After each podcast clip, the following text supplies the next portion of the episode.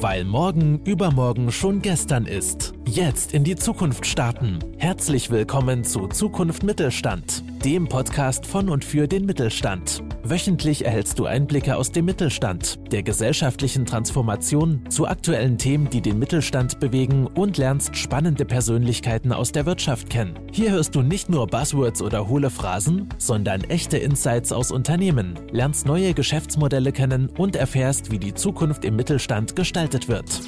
Die heutige Folge wird realisiert durch Inno99, dem Netzwerk, das gemeinsam mit dem Mittelstand Lösungen und Wege für eine erfolgreiche Zukunft erarbeitet. Und jetzt viel Spaß mit der aktuellen Folge des Mittelstandspodcasts. Hallo und herzlich willkommen zu einer neuen Folge von Zukunft Mittelstand. Diese Woche mit einem Experten in Sachen Wachstum für den Mittelstand. Deswegen heute ein spannendes Gespräch. Herzlich willkommen, Professor Dr. Guido Quelle. Ähm, schön, dass du heute da bist. Du bist Inhaber der Mandatenmanagementberatung, du bist Redner, du bist Autor, du hast zig Publikationen verfasst, du bist laufend ähm, als Redner unterwegs, bringst auch gerade wieder ein neues Buch raus. Super viele spannende Sachen, die da gerade bei dir auch passieren. Ich würde trotzdem sagen, stell dich doch ganz kurz unseren Hörerinnen und Hörern einmal vor, erzähl ein bisschen was zu deiner Person. Ja, Felix, vielen Dank für die Einladung. Äh, freue mich hier zu sein und äh, in der Tat, ja, was ist meine, was bin ich, wer bin ich? Ich habe viele Rollen äh, in meinem Leben gehabt und aktuell auch. Du hast ja eine davon genannt. Ich bin geschäftsführender Gesellschafter, Mehrheitsgesellschafter von Mandat, der Mandat Managementberatung GmbH mit Sitz in Dortmund und Büros in London und New York. Da sind wir zurzeit selten, Corona-bedingt, wie du dir vorstellen kannst, nämlich gar nicht. Ähm, habe zum Jahreswechsel 20 Prozent meiner Anteile an äh, zwei Kollegen, leistungsstarke Kollegen verkauft. Das heißt, ich bin nicht mehr Alleingesellschafter. Das ist auch ein neuer Schritt jetzt für mich. Wir müssen jetzt Gesellschafterversammlungen etwas formaler machen. Ich bin überdies äh, Hochschullehrer an zwei Hochschulen, wo ich International Management und strategisches Management lehre. Das ist einmal die SRH Hochschule in Nordrhein-Westfalen und in Hamm sitzt die und einmal die ISM International School of Management in Dortmund. Ja, und die anderen Rollen hast du auch schon genannt. Redner, Berater, Autor. Ähm, je nachdem, welche Rolle gerade dran ist, habe ich auch entsprechend ähm, andere Aufgaben in diesen Rollen. Und das gilt es schon ein bisschen zu balancieren, denn ähm, das Private soll ja auch nicht zu kurz kommen. Aber es macht ja Freude. Da sprichst du schon was Gutes an. das Private soll nicht zu kurz kommen ähm, kann ich mir vorstellen, dass das bei dir manchmal eine Herausforderung ist. Aber wie war so die Geschichte oder auch die Schritte, die du gegangen bist, bis du heute an dem Punkt bist, wo du heute stehst? Ach, das ist eigentlich eine ganz lustige Geschichte. Aber vielleicht fangen wir mal hinten an, gerade, weil du sagtest, das Private soll nicht zu kurz kommen. Ich bin kein großer Freund des Wortes Work-Life-Balance, weil das Wort suggeriert, dass es Arbeit und Leben gibt.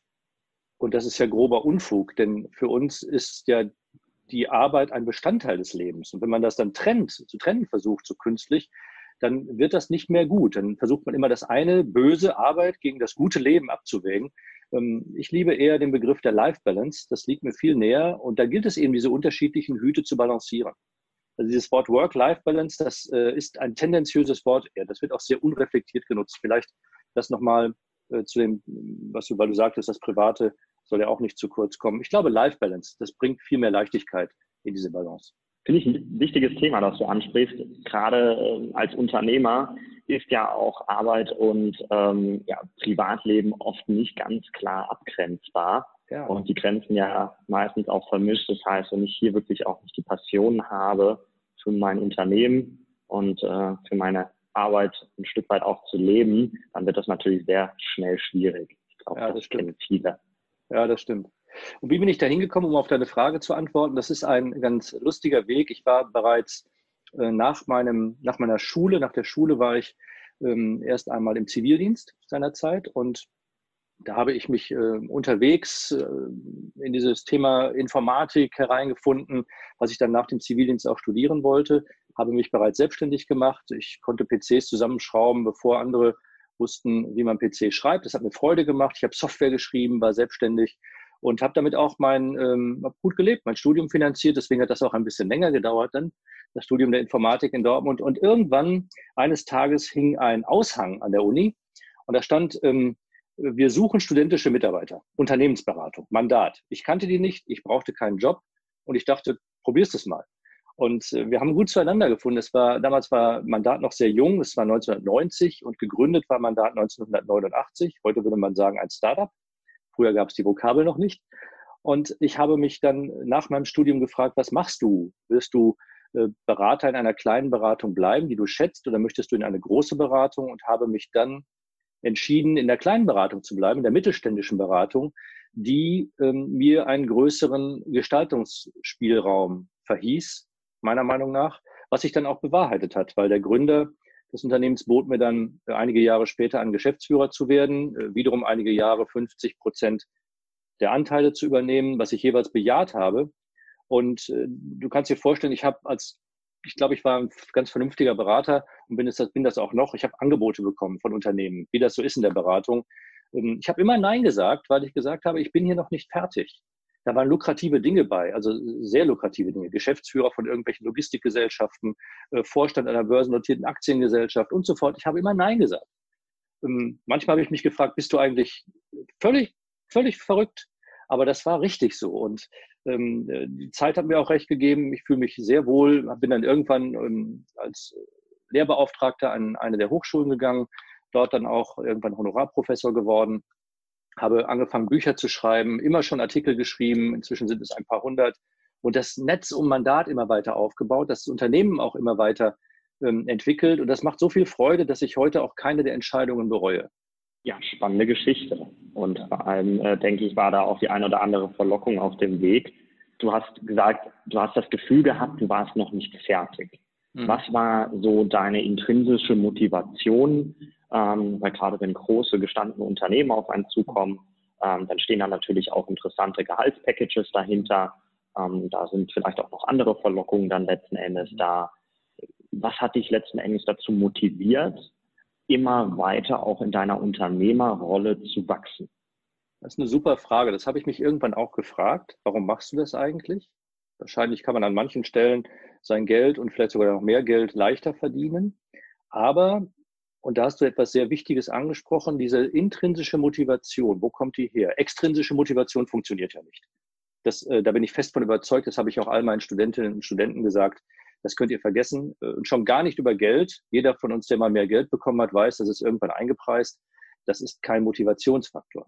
Nein, Motivation muss von innen kommen und das gilt auch für jedes Unternehmen. Die Mitarbeiter dürfen ähm, jeden Tag motiviert zur Arbeit kommen. Das waren sie nämlich auch, als sie den Arbeitsvertrag unterschrieben haben. Und deswegen kann man die Führung auch davon befreien, dass sie motivieren muss. Also, ähm, muss sie nicht, sie muss inspirieren. Was hat mich aber motiviert? Was ist der, äh, der intrinsische Punkt gewesen? Und in der Tat, interessanterweise haben wir uns diesen Dingen einmal in einer mandatinternen Strategieklausur gewidmet. Da haben wir uns nämlich vorgenommen, herauszuarbeiten, was denn unser Kern des Antriebs ist, so unser, unser inneres Leitmotiv ist. Und da ist bei mir was ganz Spannendes rausgekommen. Das war nämlich Freiheit. Und mit dem Begriff konnte ich mein ganzes Leben rückwärts erklären. Also jede Entscheidung, die ich getroffen habe, konnte ich damit erklären. Äh, selbstverständlich auch die Tatsache, dass ich sämtliche Jobs im Angestelltenverhältnis ähm, abgelehnt habe, konnte ich dadurch erklären. Und als ich 2005 die restlichen 50 Prozent von Mandat erwarb, das war eine ganz, ganz schwierige Zeit. Äh, da stand Mandat wirklich auf der Kippe. Äh, solche Zeiten hat man ja auch erlebt. Dann fragt man sich, ist man eigentlich wahnsinnig? Aber es ist die Freiheit, die, die ähm, Unabhängigkeit, nicht fragen zu müssen, was du tust oder nicht tust. Du machst es einfach und hast sofort die Auswirkung. Und das ist etwas, was ähm, mir ganz klar gezeigt hat, Mensch, das ist ja etwas, äh, da kann ich mein ganzes Leben rückwärts erklären. Also das ist auch eine Aufgabe, die ich jedem rate, einmal äh, sich anzunehmen, äh, sich zu überlegen, was ist eigentlich der Kern, mein intrinsischer Motivator, mein inneres Motiv des Handelns. Das ist eine tolle Frage. Schön, ja. Also das ist natürlich auch, glaube ich, das, was du ansprichst, eine ganz wichtige Frage, die wir uns alle stellen müssen, aber glaube ich auch nach wie vor immer noch viel zu selten letzten Endes gestellt wird. Mhm. Ähm, wie siehst du das bei euren Kunden und Partnern denn generell? Ob man sich solche Fragen stellt, meinst du? Ja. ja, viel zu selten. Vielleicht zur Begrifflichkeit, äh, nur damit sich ähm, die Hörerinnen und Hörer nicht wundern. Wir nennen unsere Kunden Klienten. Ähm, das ist aber nur eine begriffliche Spezifizierung. Das hat sich bei uns einfach so eingespielt, weil wir denken, Kunden sind eher ähm, Unternehmen, die ein Produkt, ein etwas Dingliches kaufen und Klienten sind eben in unserer Beratungswelt für uns passender. Wie sehe ich das? Ich sehe, dass äh, zu wenig Zeit verbracht wird, sich strukturiert mit den Antrieben eines Unternehmens, mit den Kernideen eines Unternehmens und mit der Strategie zu beschäftigen. Das kann man mir jetzt natürlich vorwerfen, dass ich das sagen muss, weil wir Strategie und Wachstum auch ähm, Experten sind, zu beraten, unseren Klienten zu helfen, ähm, profitabel zu wachsen, gesund profitabel zu wachsen. Aber ich meine das ganz ernst und ich würde das nicht machen, wenn ich nicht diese feste und tiefe Überzeugung hätte, dass sich das Beschäftigen, das regelmäßige Beschäftigen mit dem Thema Strategie, mit dem Thema, was ist eigentlich der Kern des Unternehmens, wie können wir ihn noch weiter herausarbeiten, wie können wir noch mehr äh, diesen Kern auch an unsere Kunden spiegeln, beschäftigen. Man beschäftigt sich zu wenig damit. Und wenn man sich damit beschäftigt, dann sind es häufig so, naja, so Alibi, ähm. Wir müssen mal eine Strategieklausur machen und dann äh, schließt man sich zwei Tage ein und spricht doch nur über Zahlen. Das ist, hat aber mit Strategie nichts zu tun. Und ich glaube, dass die Zeit, die Unternehmen investieren, und das muss gar nicht so furchtbar viel sein, es muss mehr regelmäßig sein als viel, dass die Zeit wirklich gut investiert ist, wenn man sich über seine Zukunft strukturiert Gedanken macht. Ja, gute Punkte, die du da ansprichst. Ähm, lass uns gerne mal ein bisschen tiefer in das einsteigen, was ihr bei Mandat eigentlich macht. Euer Aufhänger ist ja zu sagen, ihr beschäftigt euch vor allem mit dem Thema Wachstum, was ja auch sehr ein persönliches Thema ist. Was bedeutet für dich denn letzten Endes Wachstum? Wachstum bedeutet, dass ein Unternehmen sich gesund und auch profitabel weiterentwickelt. Wachstum bedeutet nicht nur, ich muss auch ein paar Nicht-Dinge, ich muss einige Dinge ausschließen, nicht nur in Zahlen zu wachsen, dazu komme ich gleich. Es bedeutet auch, dass qualitative Aspekte wachsen in dem Unternehmen, dass die Produkte besser werden, dass der Kundenkreis besser wird, dass äh, sich die Leistungserstellung verbessert, dass die Mitarbeiter besser werden. Im Übrigen, ähm, man stelle sich einmal vor, ein Unternehmen sagt, eine Unternehmensführung sagt, wir müssen jetzt wachsen. Und die handelnden Personen wachsen selbst nicht. Ja, wie glaubwürdig ist das denn? Das kann man ja gerade vergessen, braucht man es gar nicht sagen. Und das passiert häufig, ne, dass man dann fragt, naja, also gut, bei unseren Klienten nicht, weil unsere Klienten sind alle schon erfolgreich, das ist auch ganz interessant und suchen einfach Wege, noch erfolgreicher zu werden mit uns.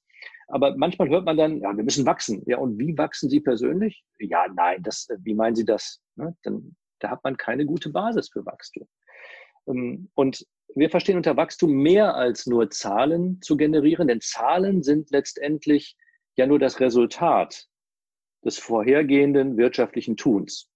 Das heißt, wir konzentrieren uns mit unseren Klienten gar nicht so sehr auf die Zahlen, sondern betrachten die als Ergebnis des richtigen Tuns. Und wir müssen heute entscheiden, wohin soll das Unternehmen denn wachsen? Inhaltlich vor allen Dingen.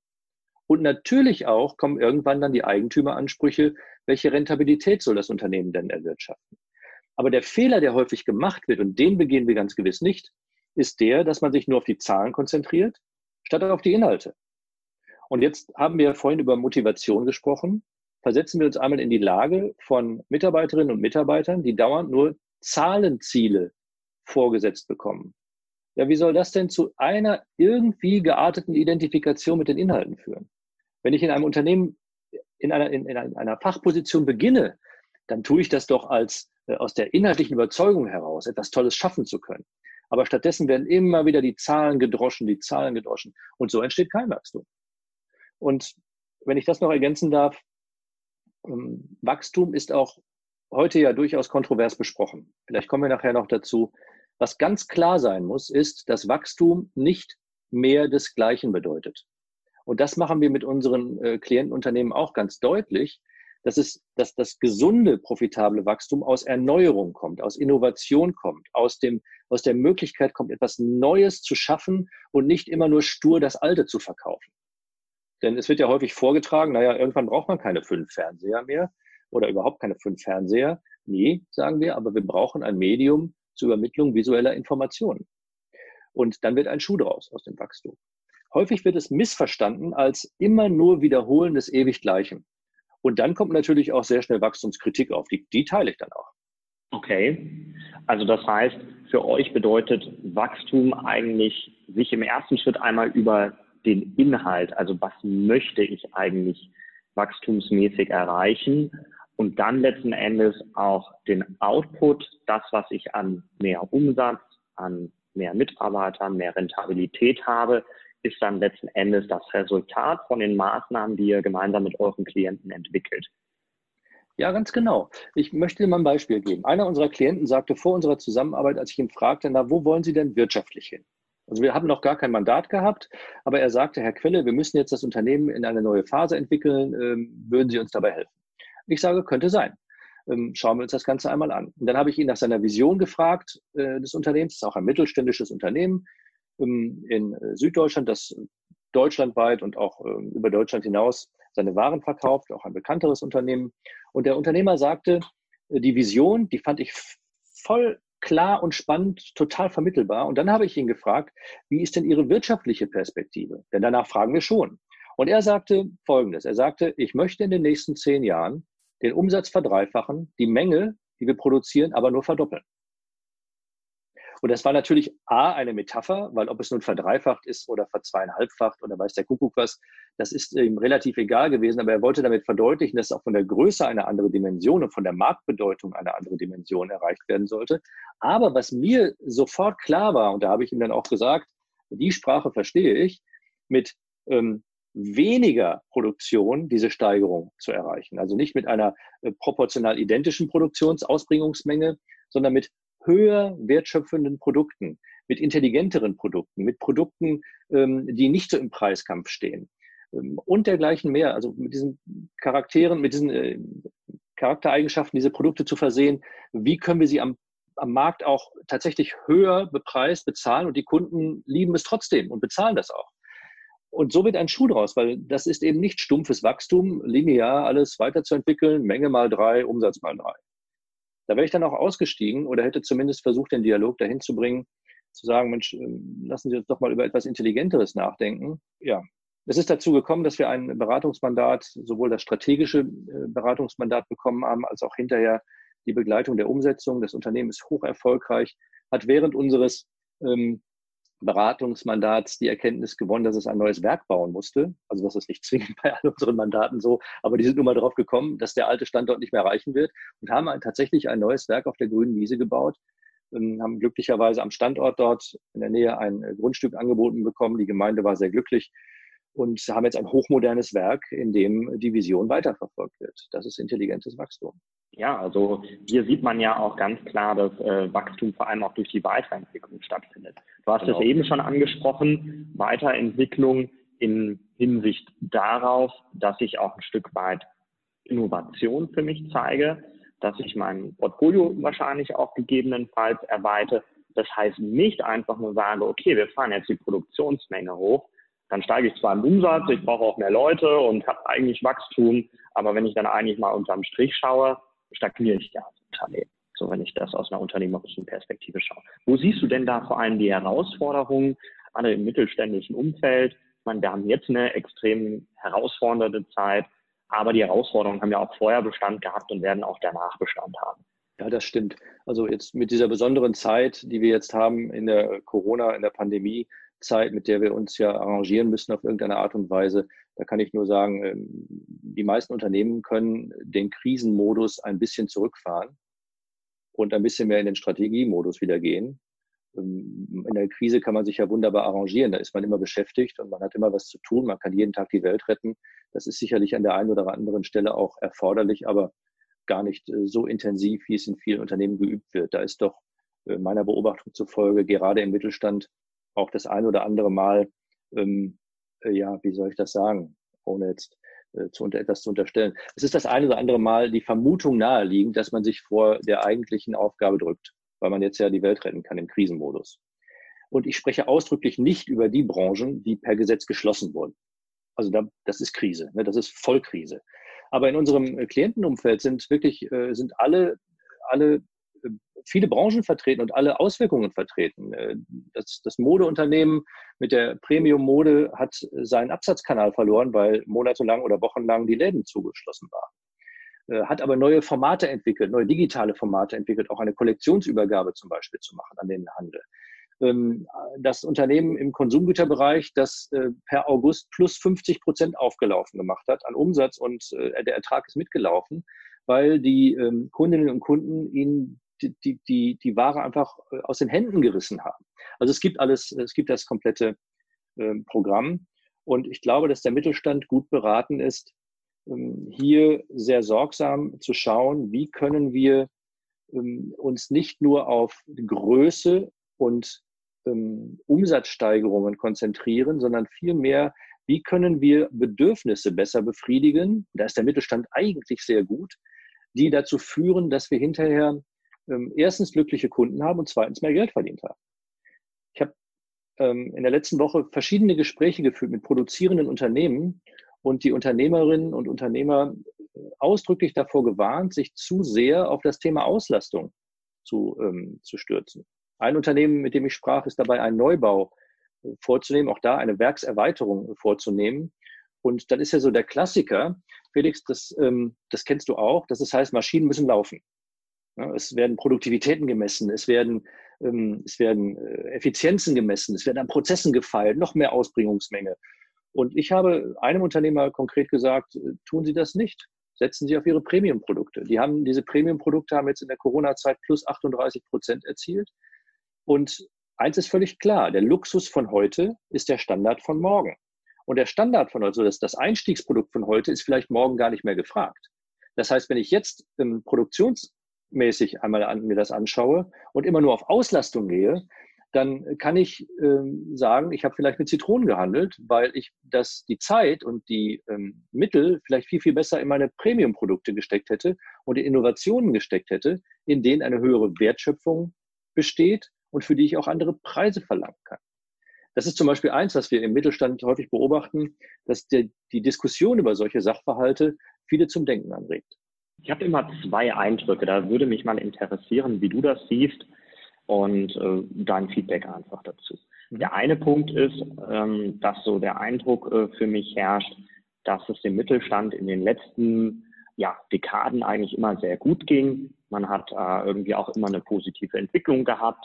Äh, man hatte ja auf vielen Hinblicken, gerade weil wir natürlich auch ein Land mit vielen Hidden Champions sind, gar nicht so das Bedürfnis gehabt, okay, ich muss an meinem, meiner Marke, an meiner Vision, an Mitarbeiter etc. arbeiten, weil neben mir gibt es sowieso nicht so viele. Ich habe hier auch eine gewisse Marktmacht.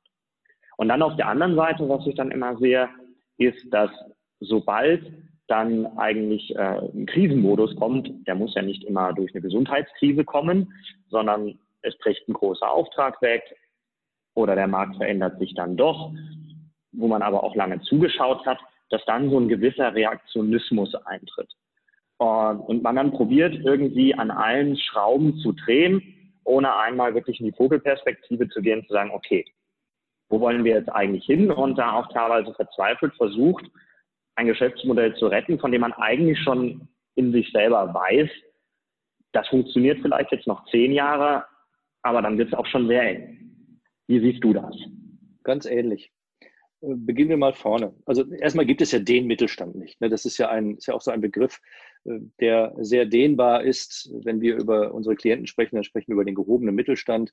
Hm, das, ist, das, kann, das kann auch, oder ein Familienunternehmen, BMW ist auch ein Familienunternehmen, kein Klient von uns, aber wäre auch ein Familienunternehmen, weil die Familie darüber ähm, bestimmt, was dort, was dort geschieht. Ähm, aber der Begriff ist dehnbar. Und ich glaube, in unterschiedlichen Größenordnungen sind auch nochmal unterschiedliche Beobachtungen vorzunehmen. Aber eins ist allen gemein. Und da fange ich bei deinem ersten Punkt einmal an. Ähm, Erfolg kann träge machen. Erfolg kann selbstzufrieden machen. Erfolg kann dafür Sorge tragen, dass man meint, es ginge einfach immer so weiter. Ich habe ja gerade erwähnt, dass einer unserer Klienten im Konsumgüterbereich aufgelaufen per August über 50 Prozent plus im Vergleich zum Vorjahr erzielt hat.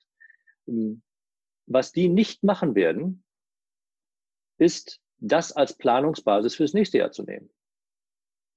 Das kann man nicht einfach fortschreiben. Und was in der Tat beobachtbar ist, dass die, die Unternehmen, die dieses Thema Wachstum für sich auch als Anspruch ähm, formuliert haben, dass die immer unruhig sind und sagen, ah, lass uns mal nicht zu selbstzufrieden sein, weil der Erfolg von heute ist ja das Resultat des gestrigen Tuns und hat mit morgen erst einmal noch gar nichts zu tun. Damit wir morgen auch erfolgreich sind, müssen wir heute handeln. Und dieses heute Handeln, das erschöpft sich eben nicht in reinem ähm, äh, Produzieren oder Dienstleistungen verkaufen. Da muss man sich mit der Vision, auch wenn es im Mittelstand ein äh, nicht gern genommenes Wort ist, mit der Marke des Unternehmens und mit der Strategie auseinandersetzen, damit es morgen auch gut wird. Also diese Beobachtung teile ich, dass sich manche wirklich mit dem Erfolg arrangieren und sich dann wundern, obwohl sie nicht mehr investiert haben in, ihre eigene, in ihre eigene Entwicklung, dass sie einige Zeit später ähm, gar nicht mehr so erfolgreich sind, wie sie es zuvor waren. Die gute Nachricht daran ist, das kann man verhindern. Einfach durch dieses permanente an der Zukunft arbeiten. Das ist ähnlich wie eine Immobilie. Wenn man da jahrelang nicht investiert, dann kann man die irgendwann auch nicht mehr vermieten. Dann ist die abgeranzt auf gut Deutsch. Der zweite Punkt, dieses Thema äh, Aktionismus, wenn mal etwas wegbricht und wenn man so in eine vielleicht erforderliche Turnaround-Phase kommt, äh, das beobachten wir auch. Und wir versuchen mit unseren Klienten stets diesen, diese Turnaround-Erfordernis zu vermeiden. Dass also gar nicht erst das Unternehmen in diese Phase kommt. Prävention ist ja viel besser als, ähm, als Reparatur. Wenn man permanent im Reparaturmodus ist, muss man sich auch fragen, was macht man da eigentlich gerade verkehrt? Also ein Auto muss ja auch irgendwann mal fahren. Das darf nicht nur dauernd in der Werkstatt stehen, auf der Hebebühne. Da hat er zwar auch 600 PS, aber er kriegt sie nicht auf die Straße. Äh, da muss man sich fragen, was man falsch macht. Aber da zieht auch das, was ich vorhin gesagt habe. Viele fühlen sich da wohl. Da wird der Turnaround zwar beklagt, ist alles ganz schwierig und meine Güte, was können wir denn da machen? Und äh, jetzt müssen wir das Unternehmen retten. Aber viele, ganz ehrlich, viele fühlen sich in dieser Situation wohl als Unternehmensretter, als Sanierer. Ähm, das darf kein Dauerzustand sein. Und eine Sanierung, ein Turnaround muss auch immer ein Ziel haben. Und der dritte Punkt ist dieses Thema, also wir machen Turnarounds immer sehr kurz, wir machen sie gar nicht gern, wir können sie gut, machen sie nicht gerne. Und idealerweise unsere Klienten äh, müssen gar nicht in den Turnaround. Ne? Viele unserer Klienten, das sind nicht immer stark wachsende Unternehmen, manchmal sind es auch Unternehmen, die an einem bestimmten Punkt angekommen sind, wo sie sagen, hm, das ist hier aber ein bisschen, wir haben uns ein bisschen kuschelig gemacht. Äh, wir müssen mal wieder etwas aufrütteln, um besser in die Zukunft zu kommen. Aber die rutschen dann eben nicht ab, sondern rütteln auf zum richtigen Zeitpunkt und gehen wieder nach oben.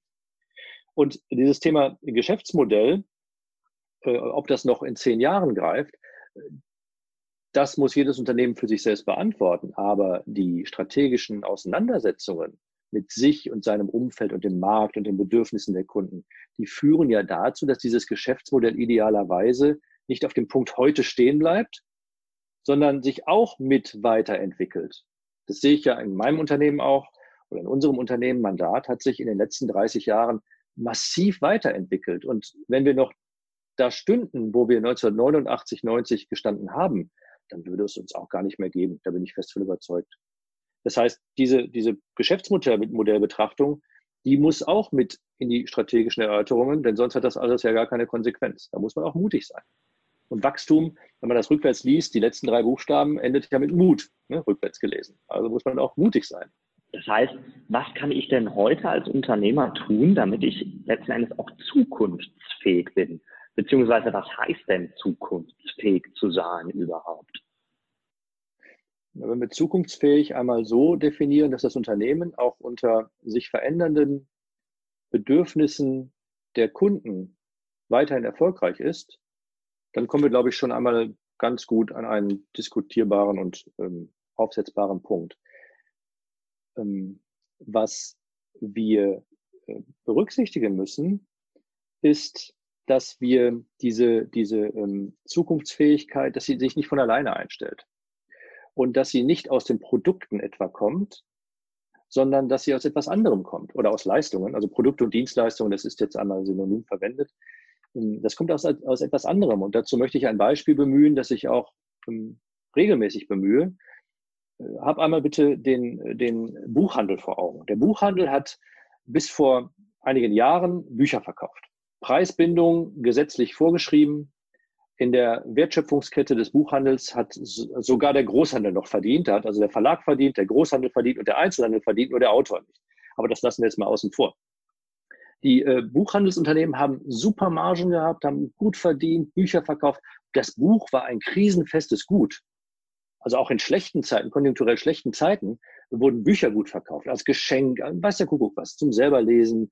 Ähm, und dann kam irgendwann für das Buch ein anderer Träger. Dann kamen CD-ROMs, dann kamen Hörbücher. Heute kann man die Dinge streamen. Es gibt Abstracts, äh, die zusammengelesen werden, dass man Bücher gar nicht mehr lesen muss, sondern nur noch diesen Abstract-Dienst ähm, abonniert. Und der Buchhandel hat das komplett verpeilt.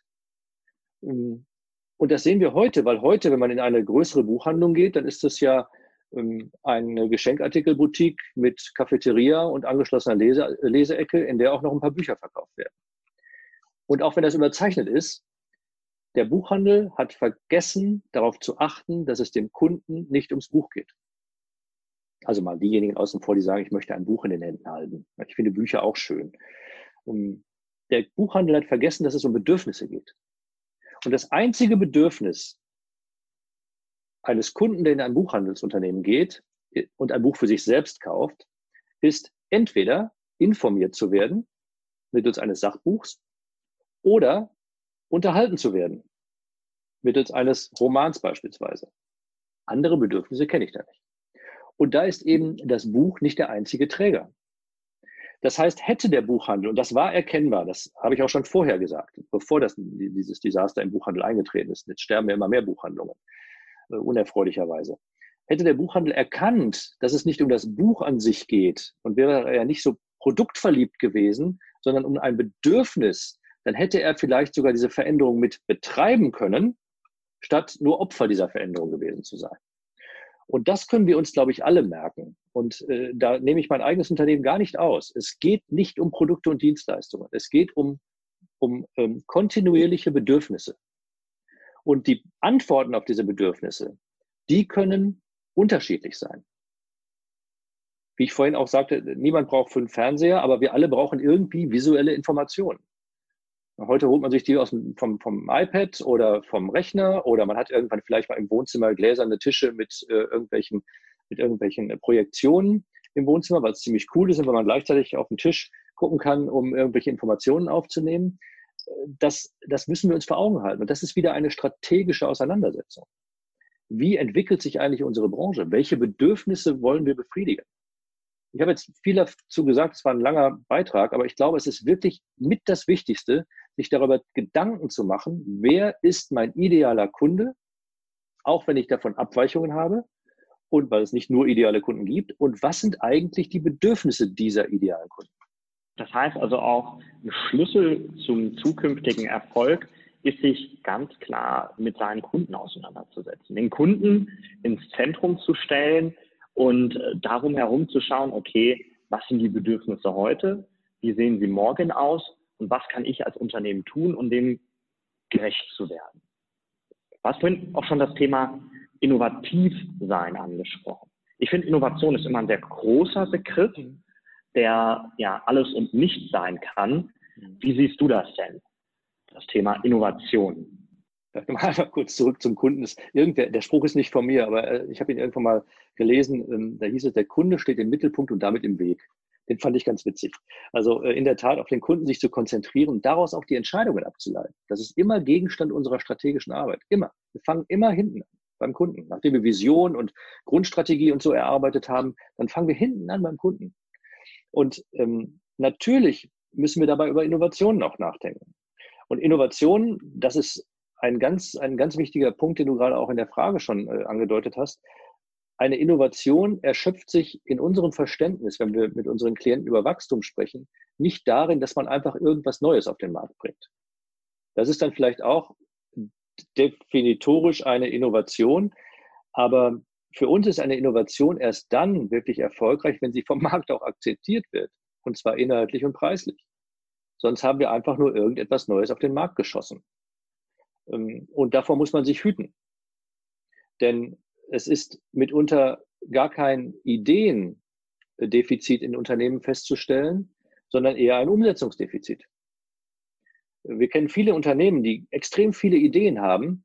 Diese Ideen kommen aber nicht strukturiert in einen Innovationsprozess hinein, sondern werden irgendwo mal notiert äh, an ganz unterschiedlichen Stellen unabhängig davon, ob es sich zu, äh, um Ideen zur Verbesserung der eigenen Leistungserstellung handelt oder um neue Produkte handelt. Und dann wirft man irgendwie, nach welchen Kriterien auch immer, ein Produkt auf den Markt. Ich möchte mich richtig verstanden wissen. Das machen nicht alle Unternehmen immer so. Viele sind da schon ganz gut unterwegs. Aber es begegnet uns einfach häufig der Fall, dass es keinen richtig guten Innovationsprozess gibt. Noch so ein Klassiker, ein Unternehmen in der Lebensmittelindustrie, das wir gefragt haben, mit dem wir zusammengearbeitet haben, dass wir gefragt haben, äh, haben Sie einen Innovationsprozess? Ja, natürlich, Herr Quelle, den müssen wir ja schon haben aufgrund unserer ganzen Qualitätsmanagementsysteme, die wir hier vorweisen müssen. Den haben wir. Den hatten die auch. Und der wurde auch in Teilen gelebt, aber der war nicht besonders gut. Nur weil man etwas aufgeschrieben hat, muss es noch nicht gut sein. Nur weil es in, äh, im Audit durchgeht, muss es noch nicht gut gewesen sein. Die Frage, die beispielsweise sehr selten beantwortet wird, ist, auf welche Weise gelangen eigentlich Produktideen und Verbesserungsideen in diesen Prozess? Erstens. Zweitens, nach welchen Kriterien bewerten wir, was wann an der Reihe ist? Und nachdem ein Produkt lanciert ist, wie bewerten wir denn am Ende drittens, wie gut das war? Nach welchen Kriterien bewerten wir das? Nach der Rendite, nach dem Umsatz, nach den Stückzahlen, nach dem Kundenfeedback, was auch immer. Und welchen viertens Einfluss hat das wieder auf die gesamte Kette? Sodass ein wirklich guter Innovationsprozess immer ähm, gesteuert ist. Da geht nie alles gleichzeitig äh, auf den Markt. Und man muss sich sehr wohl überlegen, warum haben wir denn die eine oder andere Innovation? Und eine Innovation in Sachen, ähm, in, in, im Kontext mit Wachstum ist immer dann erfolgreich, wenn sie auch Markterfolg hat. Ansonsten war es einfach nur nett. Okay, also das heißt bei einer Innovation vor allem auch die Frage des Warums stellen. Genau, als allererstes. Warum eigentlich? Wir haben, wir haben ja, also Zeit ist ja ein knappes Gut, ne? Geld ist ja gar nicht das knappste Gut, das knappste Gut ist Zeit. Äh, wir könnten uns auch mit anderen Dingen auseinandersetzen. Warum sollten wir dieses Produkt machen? Und dann hat man eine tolle Diskussion. Denn wenn man feststellt, also die, die ist auf jeden Fall gut, diese Diskussion. Denn wenn man feststellt, man kriegt darauf gar nicht so eine richtige Antwort, dann weiß man, dass man seine strategischen Hausaufgaben noch nicht zu Ende gemacht hat. Und andersrum wird auch ein Schuh draus. Hat man seine strategischen Hausaufgaben gemacht? Hat man also dieses Raster, an dem man, metaphorische Raster, an dem man ähm, ableiten kann, warum man etwas unbedingt machen muss, dann geht alles viel schneller. Ja, super. Guido, ich glaube, wir könnten hier noch Stunden weiter sprechen, aber wir kommen jetzt so langsam zum Ende. Deswegen, wir haben jetzt ganz viele Themen behandelt, von äh, Sinnhaftigkeiten über Wachstumsthemen bis hin zu Innovationsthemen. So zum Abschluss unserer gemeinsamen Folge. Ähm, was möchtest du gerne den Unternehmerinnen und Unternehmern ähm, in Deutschland mit auf den Weg geben? Ich möchte Ihnen mit auf den Weg geben, dass erstens der Mittelstand ähm, unschlagbar viele Vorteile hat gegenüber großen Unternehmen. Ich kenne beide Welten. Wir haben Klienten in beiden Welten. Ähm, beide haben auch Vorteile, aber der Mittelstand sieht seine Vorteile nicht häufig genug und beklagt häufig die Großen, die irgendwelche Märkte besetzen. Ähm, ich möchte den Unternehmerinnen und Unternehmern mitgeben, dass sie sich an ihre Stärken erinnern, dass sie ein bisschen mehr Zeit investieren in das Thema Strategie, auch wenn es ein Buzzword ist, denn geschickt gemacht führt es zu gesundem und intelligentem Wachstum. Und ich würde mich über dies freuen, wenn die Unternehmerinnen und Unternehmer im Mittelstand noch mehr sich einsetzen würden für die 13. These in meinem Wachstumsmanifest, ähm, die da lautet, Wachstum muss wieder in der Gesellschaft ankommen. Denn ich habe den Eindruck, dass Wachstum zu schlecht besprochen wird zurzeit und zwar unter aus Gründen von Fehlannahmen, aus Gründen, die ich eingangs auch sagte, dass angenommen wird, es ist nur mehr desgleichen, es hat immer was mit Ressourcenverbrauch zu tun, Klimaschutz und Wachstum sind nicht vereinbar. Das ist alles falsch. Und ich würde mich freuen, wenn wir Unternehmer ähm, uns noch mehr einsetzen können, dass das Thema Wachstum und dieses gesunde Weiterentwickeln von uns allen, denn wir alle wollen nicht stehen bleiben, mehr in der Gesellschaft ankommt. Wir können nicht einerseits sagen, hey, wir brauchen mehr Startups und denen dann sagen, wachsen dürft ihr nicht. Die lachen sich tot. Wir haben letztes Jahr ein Startup gegründet, ein Hightech-Startup, ähm, das wir als ähm, Minderheitsgesellschafter mitbegleiten. Und wenn man denen sagt, jetzt hört mal auf zu wachsen, die klopfen sich auf die Schenkel. Und das ist auch richtig so, weil wir wollen alle wachsen, wir wollen uns alle gesund weiterentwickeln. Und ich würde mir wünschen, dass sich der Mittelstand mehr mit Strategie beschäftigt und deren Umsetzung und das Thema Wachstum wieder mehr in den Mittelpunkt stellt. Nicht nur das Thema exzellente Arbeit abliefern. Vielen Dank dafür ähm, und vielen Dank auch für das Gespräch und die ganzen Insights, die du uns heute mitgegeben hast. Ganz kurz zum Abschluss noch, wo finden wir die anderen zwölf Thesen? In meinem Wachstumsmanifest. Und ähm, das gibt es, äh, es gibt es zu kaufen. Äh, ich, will, ich muss keine Bücher verkaufen, davon muss ich glücklicherweise nicht leben. Aber das Wachstumsmanifest gibt es und ich weiß gar nicht genau, vielleicht gibt es auf unserer Website www.mandat.de sogar äh, die 13 Thesen auch zum Download. Da bin ich nicht ganz sicher. Aber die 13 Thesen kann ich auch gerne ähm, schicken, wenn mir jemand eine E-Mail schreibt. Soll ich mal die E-Mail-Adresse nennen? Ja, gerne. Oder jeder kann sich okay. an äh, uns wenden und wir leiten es dann weiter. Okay. Ansonsten guido.quelle.mandat.de. Dann schicke ich mindestens mal die 13 Thesen raus. Ich bin verlässlich. Ich antworte auf jede E-Mail. Super. Packen wir auch gerne in die Show Notes. Guido, vielen Dank. Und ich würde mich freuen, wenn wir in der Zukunft nochmal die Chance haben, darauf weiter einzugehen. Und wünsche dir alles Gute für die Zukunft. Vielen Dank und vielen Dank auch für dein Format. Das finde ich ganz großartig, Felix. Danke, dass ich da sein durfte.